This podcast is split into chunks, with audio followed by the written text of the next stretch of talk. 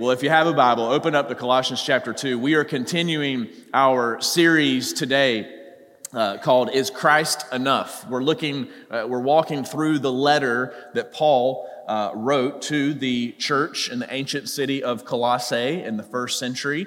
Uh, and so we're looking at this letter. He goes through a lot of really important things. But the real big question that Paul is seeking to answer, at least he wants the people of Colossae to answer, is Is Christ enough? Is he really enough for us, or do we feel like we need something else, right? Do we need Jesus plus something else for our happiness, for our sense of purpose and meaning in life and fulfillment? What do, what do we really need? Paul's asking. And his answer is always emphatically yes, Christ is enough, but here's why, right? And that's what he's showing them is here's why Christ is enough. So we're going to dig in this morning, but before we do, let's let's pray. Let's ask Jesus to bless his word as we receive it this morning. Thank you, Jesus, again for uh, your gospel and what you're doing in different cities across North America, Lord, just there in Portland, Lord. We pray for this new church. We pray for that family. We pray that you would continue to bless them in their efforts to win people to you. Jesus, we want to do the same. And I pray that you would help us today as we think through the gospel, as we think about you, that we would see you truly are enough for us in every part of our lives, in every area. Uh, Lord, let that be so true that we can't help but share this good news with others. It's in your name, Jesus, we pray. Amen. Well, today we're going to focus on verses 11 through 15 of this letter in chapter 2. Uh, but before we get to those verses, I think it's helpful to read verses 6 through 10, uh, which is what last week's sermon was on. So let's, let's read verses 6 through 10, and then uh, we're going to move on and, and go through 11 through 15 as well. But starting in verse 6, Paul says this He says, Therefore, as you received Christ Jesus the Lord, so walk in him, rooted and built up in him, and established in the faith, just as you were taught, abounding in thanksgiving. See to it that no one takes you captive by philosophy and empty deceit, according to human tradition, according to the elemental spirits of the world, and not according to Christ. For in him, the whole fullness of deity dwells bodily, and you have been filled in him who is the head of all rule and authority. So, Paul in these verses makes a strong case, as he already has in this letter, a strong case that as creator God, Christ is the ultimate source of all truth in this world. So Paul says, root yourselves in him, walk in him. Everything in this world will ultimately answer to Christ. And Paul really wants the Colossians to never forget that. It's something that we always have to keep coming back to in life because it's so easy in the world we live in to get distracted, right? So maybe you feel some days like you're close to the Lord if you're walking with Him and you're rooting yourself in His truth, but you kind of drift away from that naturally with the distractions of the world and the pleasures of the world and just the, the busyness of our lives. We drift in this direction where we don't really root ourselves, we don't discipline ourselves to, to think about Christ, to think about the gospel, what it means for us, our true identity. Paul says, no, you have to keep coming back. You have to keep remembering who Jesus really is and who you really are. Right? If you are a follower of Jesus, what does that mean for you? And so Paul wants these Colossians, as he would want us today, to truly believe that Jesus is enough every day for every purpose and everything in our life. So to help these people remember, right, these, these Colossians, Paul he references four symbols or four metaphors that he uses in verses 11 through 15 that will really stick in their minds and, and will help them remember who they really are in Christ as Christ followers, okay? So let's read verses 11 through 15, and you're going to see some of these symbolic things come up that Paul's addressing, and we're going to talk about those in detail afterwards. So, verse 11, Paul says this He says, In him, in Jesus, also you were circumcised with a circumcision made without hands, by putting off the body of the flesh by the circumcision of Christ, having been buried with him in baptism in which you were also raised with him through faith in the powerful working of God who raised him from the dead. And you, who were dead in your trespasses and the uncircumcision of your flesh, God made alive together with him, having forgiven us all our trespasses by canceling the record of debt that stood against us with its legal demands, this he set aside, nailing it to the cross. He disarmed the rulers and authorities and put them to open shame by triumphing over them in him. So we see four four different symbols here, four different things that, that Paul's using symbolically as metaphors circumcision, baptism, the record of debt, and the triumphal victory parade that he mentions in verse 15. We'll get to the details of that later. But, but there's really one of these. There's really one of these uh, symbols that encapsulates the other three, and that is baptism. You see, by actually looking at baptism, that Paul mentions here, we can see why he's using those other three symbols because they really all, or, or, baptism speaks to all of them. Now, when we talk about baptism, baptism is something that, you know, there's, there's different opinions about baptism in our, our Christian world today. Uh, we here at Kernan are Baptists, right? So we'll talk about what that means, I guess, a little bit later. Uh, you'll you'll find out, all right? Uh, so we obviously think very highly of whatever baptism is. As Baptists, we believe in baptism, okay? But as you go and maybe you have visited different churches and different denominations of Christian churches, and, and perhaps you grew up uh, in different denominations, you know, there's some debate there. There's some debate between Christian denominations as to, you know, when, right, the timing of your baptism. Should it happen when you're an infant? Should it happen uh, after you are saved, as a teenager, as an adult? Um, you know, there's, there's debate about the mode of baptism. You know, should you be uh, sprinkled? Should they pour water over your head or on your forehead? You know, should you be fully dunked into the tub and come out of the tub? Right? There's there's different opinions, right, uh, that we see on baptism in our world today and in our American culture. But I think, regardless of your uh, specific opinion about the timing or the mode of baptism, whatever your re- religious background may be, right, I think all of us, and so Baptists included, uh, I think a lot of us, we become so familiar with the idea of baptism, right? It's so familiar to the church world that I think we sometimes maybe, maybe it loses its depth of meaning, right? We, we see it happen in what we call a baptistry, right? Up there, that's what that is back there behind me, right? We see people go under the water, we see them come out, you know, we, we see baptisms, we hear about baptism, and it's just part of the Christian life, we know, but just like anything else in life, you can become so familiar with something that it almost loses its meaning, right? Its depth and its importance in a way. Baptism is something that is often misunderstood.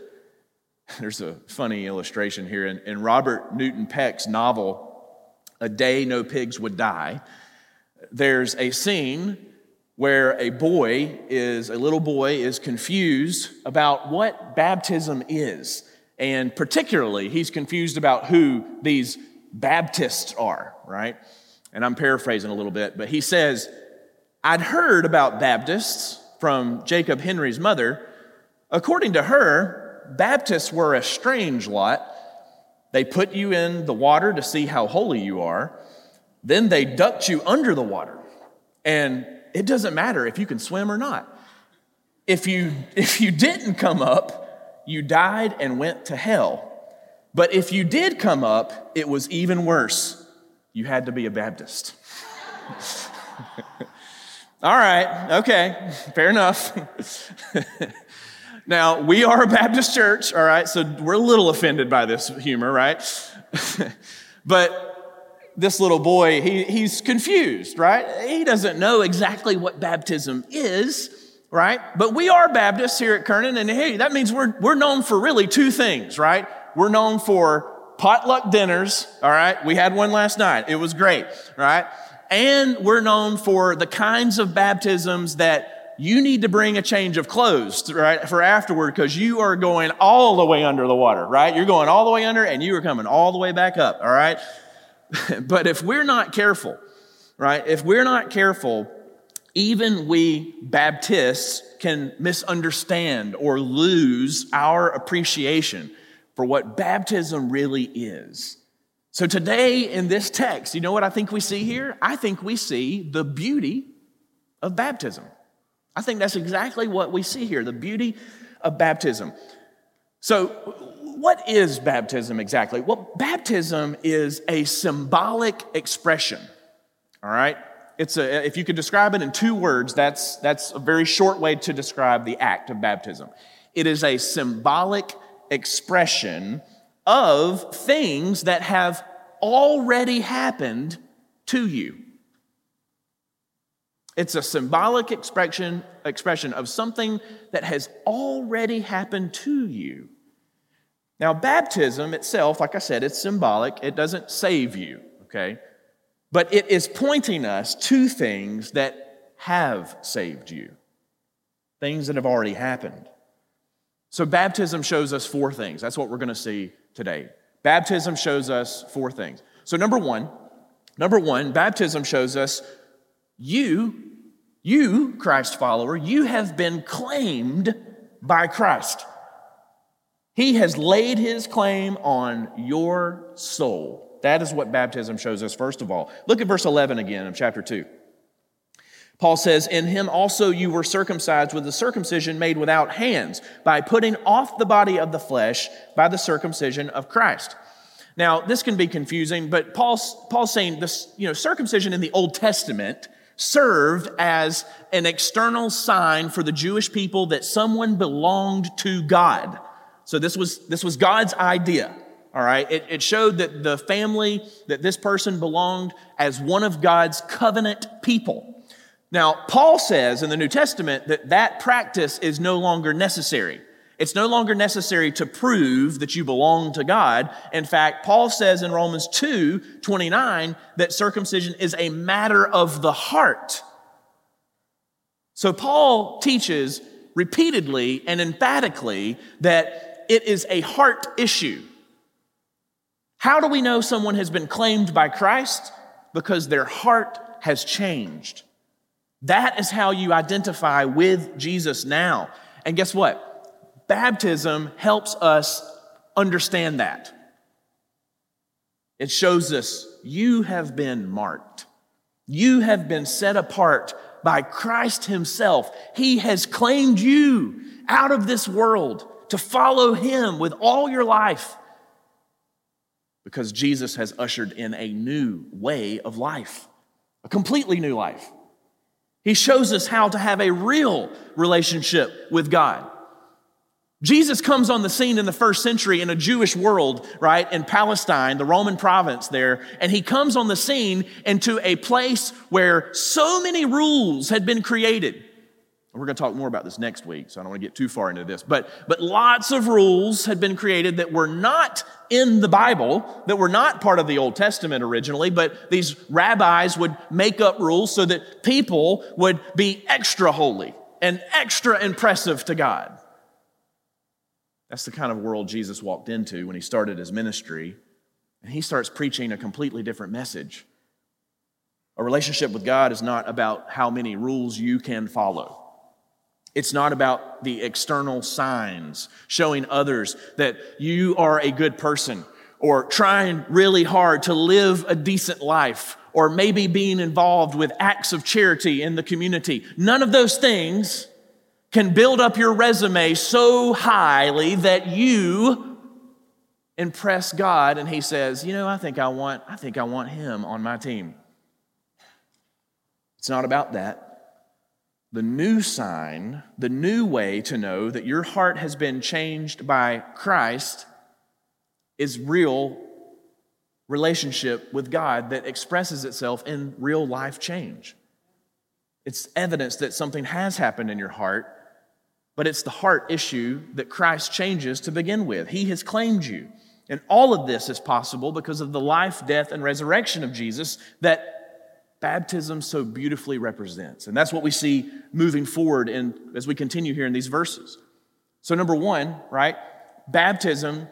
Baptism shows us that we have been claimed by Christ. But number two, baptism shows us that we have died with Christ. You have died with Christ. You know, when you go under the water in baptism, that represents death. It represents death more than anything. But that brings up a, a, good question. Well, why, why does someone have to die? And whose death is being represented? Well, if you notice in verse 14, what does Paul mention there? He mentions another one of those metaphors. He mentions a record of debt. A record of debt that he says has actual legal demands. But he says this, this legal debt that we owe stood against us. It was incriminating evidence against us before a holy God. So, in other words, what Paul is saying here is because of our own sin and disobedience to God, we are in actual, this sounds bad, right? We're in bad legal standing before God, the judge of all creation. That means that our sin, and sin is anything you do or think or believe that goes against God's actual design, His good and perfect design for your life, for this world, the way He created things to be right? Sin is anything, any departure from that. It could be anything. It could be a selfish motive in your heart. It could be the way that you pridefully try to insert yourself into positions or ways of doing things. It could be literally anything that is a departure from God's good design. And so Paul says that our sin, it actually it, it legally condemns us because God is perfect. He's perfect. And so anything, guess what? Anything less than perfect is, well, not perfect. So nobody in this room, myself included, right? None of us have ever come close to impressing God with how good we think we might can be, even in a certain season of your life that you think is good, or maybe you're there now or used to be there. None of it matters. Because of our sin and disobedience to God, no, Paul says we're in bad legal standing before a holy judge who must judge all sin and evil in this world, and he will. Our sin separates us from God forever, therefore. It creates a debt. That's why he's using this record of debt. It creates a debt that we cannot repay. See, that's the dilemma, right? It's a debt that you can't pay. Now, Here's what we do, though, all right? Now, we're all guilty of this to some degree. Christian, non Christian, there, there is a mindset that gets stuck in our brains that we just can't seem to cross, to cross over, right? And it's this it's this trap. It's this trap of believing that we can pay off the debt we owe to God over time. You're like, I don't believe that. Oh, do you not? We like to think that if, if we do something bad, here's how it works in our brains we do some something bad okay? So we commit some kind of sin whatever. We feel guilty about it in our conscience. And what do we need to do? We need to do something good to feel like it kind of cancels it out right? We need to do something good to kind of outweigh the bad that we've done and so in a very real way a lot of us are kind of keeping these tally marks right we're keeping a scorecard to see you know i think i'm being a little better my life is morally good or better than the moral bad stuff I've done.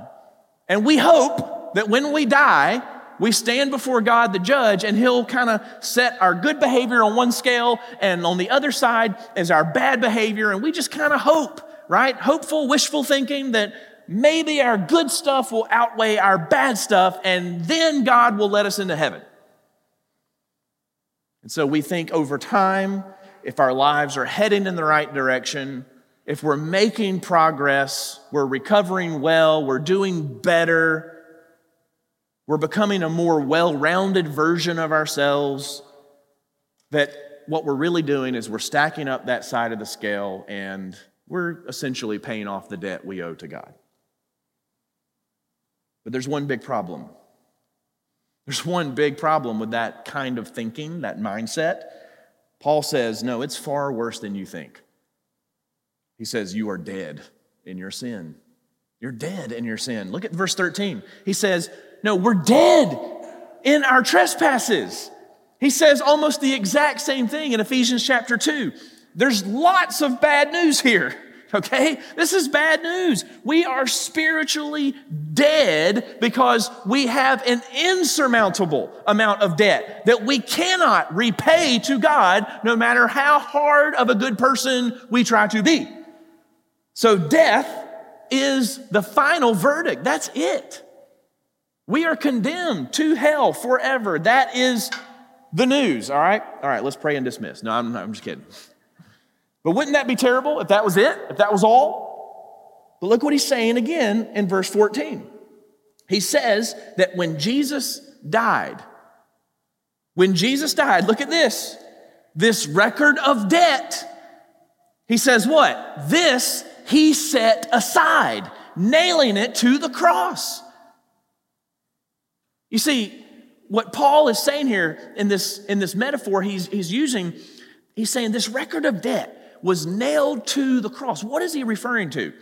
So, in the ancient Roman world, the Romans would, would use crosses as the most excruciating, horrific form of torture and death.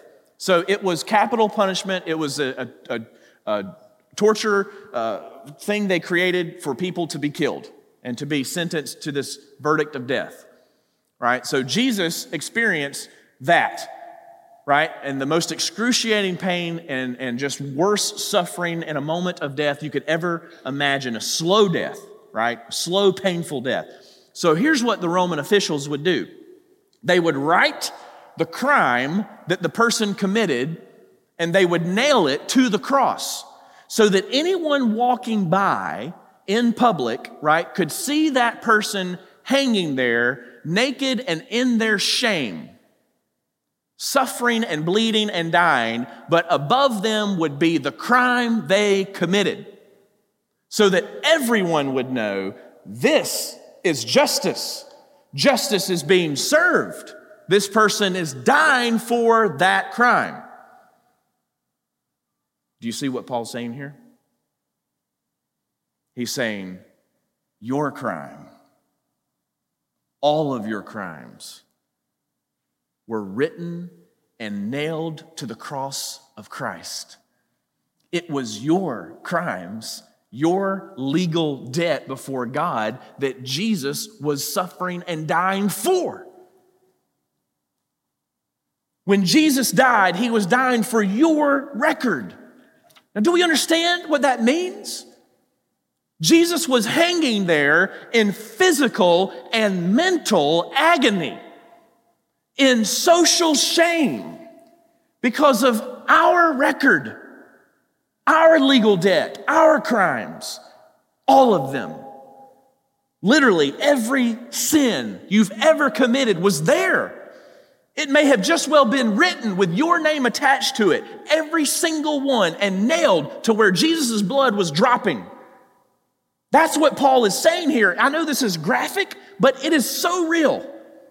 Every time we sin, every single thing we've ever done was nailed to the cross of Christ. He died, He suffered for that. Every time you have ever looked at someone lustfully, every time you have ever lied or been deceptive to anybody, every time you have ever been manipulative or done anything at all with any selfish motive, every single time, Jesus suffered and died for that. Do we understand the gravity of this, the weight of this?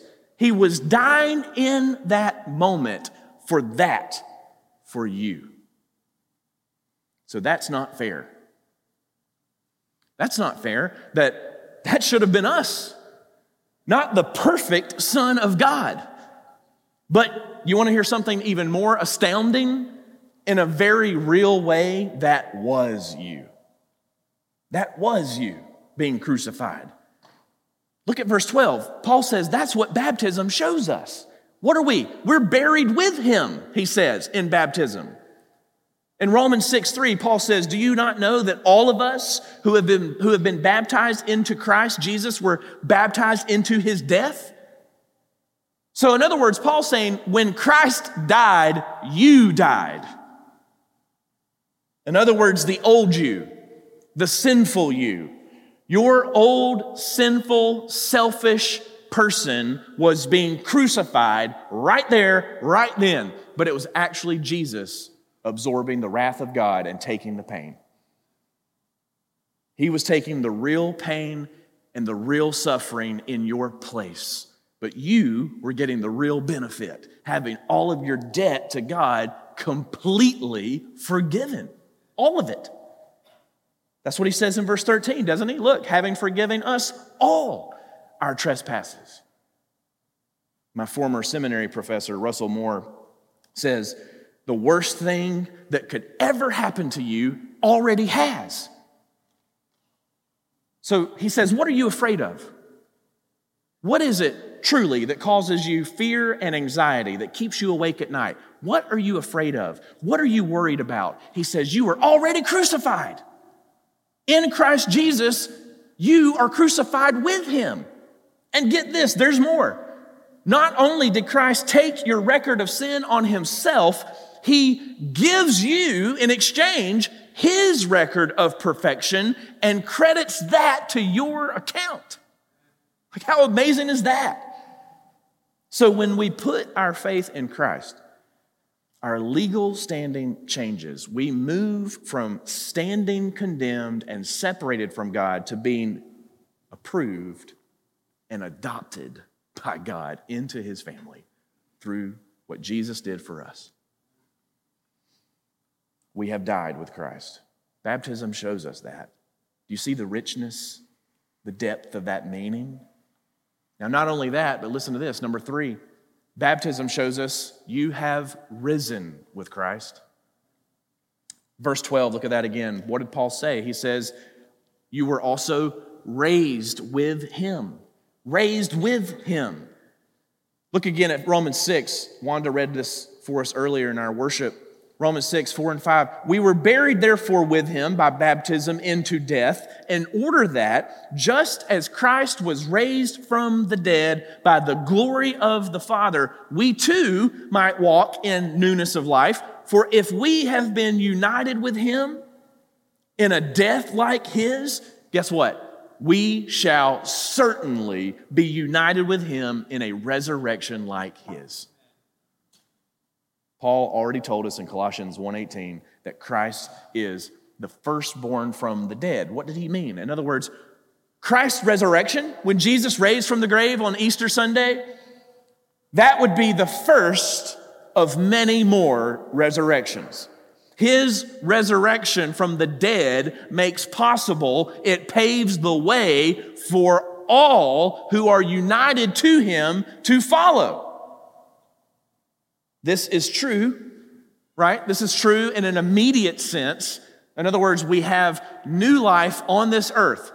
The old you is done, buried, and Jesus has raised a new you. You're a new creature in Christ. There's a new mindset, a new heart, a new way of thinking about the world, a new way of living, a new way of decision making. It's completely, it's a complete transformation of who you are. That's what Christ is doing, right? So it's true in that immediate sense in your life now, but this is also true in the future sense, our eternal life. God brings us from death to life. That's what baptism is showing us. And how does that become true? How does this become true for you? Well, in verse 12, look what Paul says. He says, through faith. This is not automatically true for you. You must put your faith in Christ and in this truth.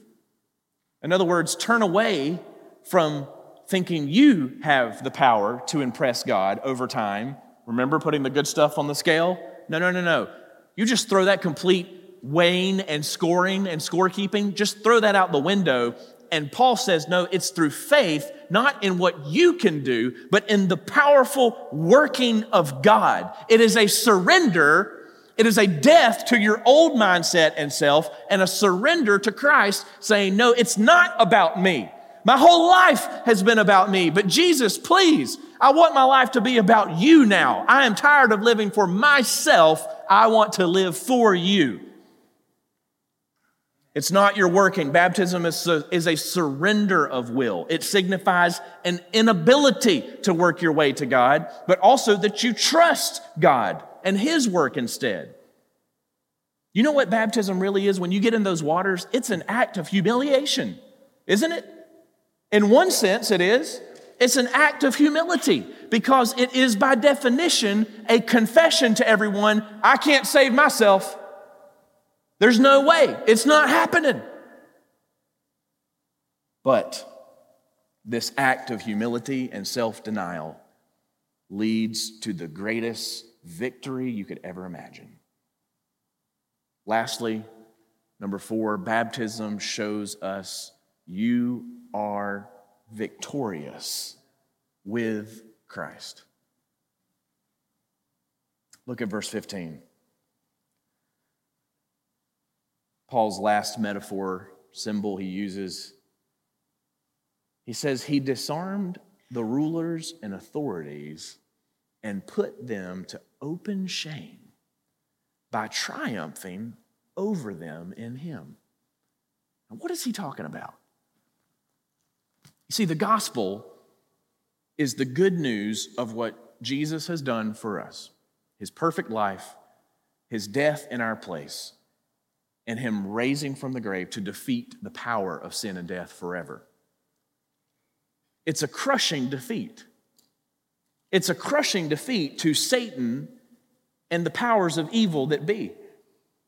Because Christ's death and resurrection it disarms them. It takes away their lethal weapons. They have no weapon against you that can really take your soul. Our sin is done, right? Our sin is crucified. Our old selves are already dead. And so we are now, Paul says, raised with Christ to eternal life that Satan cannot even touch. He cannot thwart, he cannot destroy. He is no match for this. You know, Satan's greatest weapon against you is accusation. That's it. He is the great accuser. He loves to condemn. If you're a true follower of Jesus, Satan loves to condemn you. He wants you to believe truly in your heart of hearts that you are not worthy. You are not worthy of God's love. In fact, He wants you to believe that God is super displeased with you, that He does not love you. But because of Christ, Paul says, keep going back to what we know is true. Satan has no incriminating evidence against you because it's all been crucified. It's done. It's at the bottom of the ocean, dead. Your old self, your old track record is dead in Christ. He died for it. And so, what Paul is saying here, do not miss this. You need to, you need to know verse 15 of Colossians chapter 2. Because of Christ, we are experiencing a victory parade. That is exactly what he's referring to. You see, in the ancient Roman world, you know what they used to do? The Romans would go and they would conquer an enemy. And here's what they would do they would capture the king of that enemy and they wouldn't kill him. They would capture him and they would bring him back and whatever surviving soldiers of his army there were. And they would strip them down and parade them through the streets of Rome for everyone to see their shame that they have been disarmed, that they have no power any longer over the Roman Empire. They are not a threat anymore. Paul says here in verse 15 that even though, as one commentator pointed out, even though this is what appeared to be happening to Jesus, they stripped him down the Romans stripped him down. They paraded him through the streets of Jerusalem out to a hill called Golgotha, and they hung him in open shame. What appeared to be complete defeat was actually victory, but no one could see it. What was actually happening, Paul says, in that moment and when Jesus raised from the grave, no, Jesus has the final word. He is the one who is triumphing through the streets of Jerusalem and through the streets of heaven and saying and proclaiming, Satan is no longer a threat, my people. Come, come to me, all who are weary and heavy laden. There is no threat. You are safe in the arms of God forever.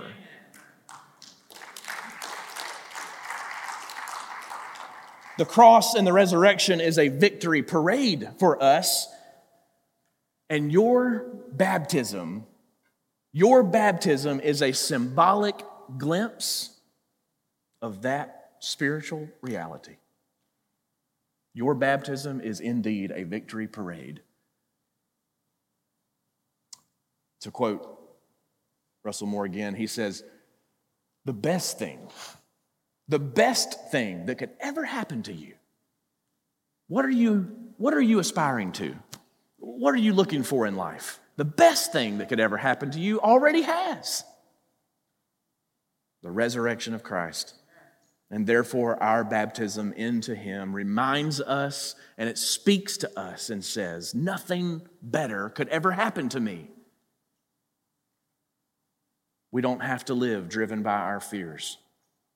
We don't have to be a slave to the anxieties that pin us down and paralyze us because we think that we need something else in this world to satisfy us, to bring us joy and fulfillment. No, Christ is enough.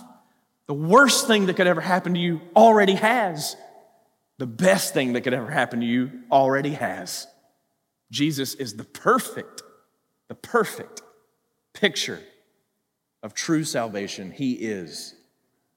He is victorious. I want to close by reading this Romans chapter 8. This is just such a beautiful passage of Scripture. It's one of my favorite set of verses in the entire Bible. Romans 8, verses 31 through 39. Listen to me now, we're, we're closing with this. Did you come in here today?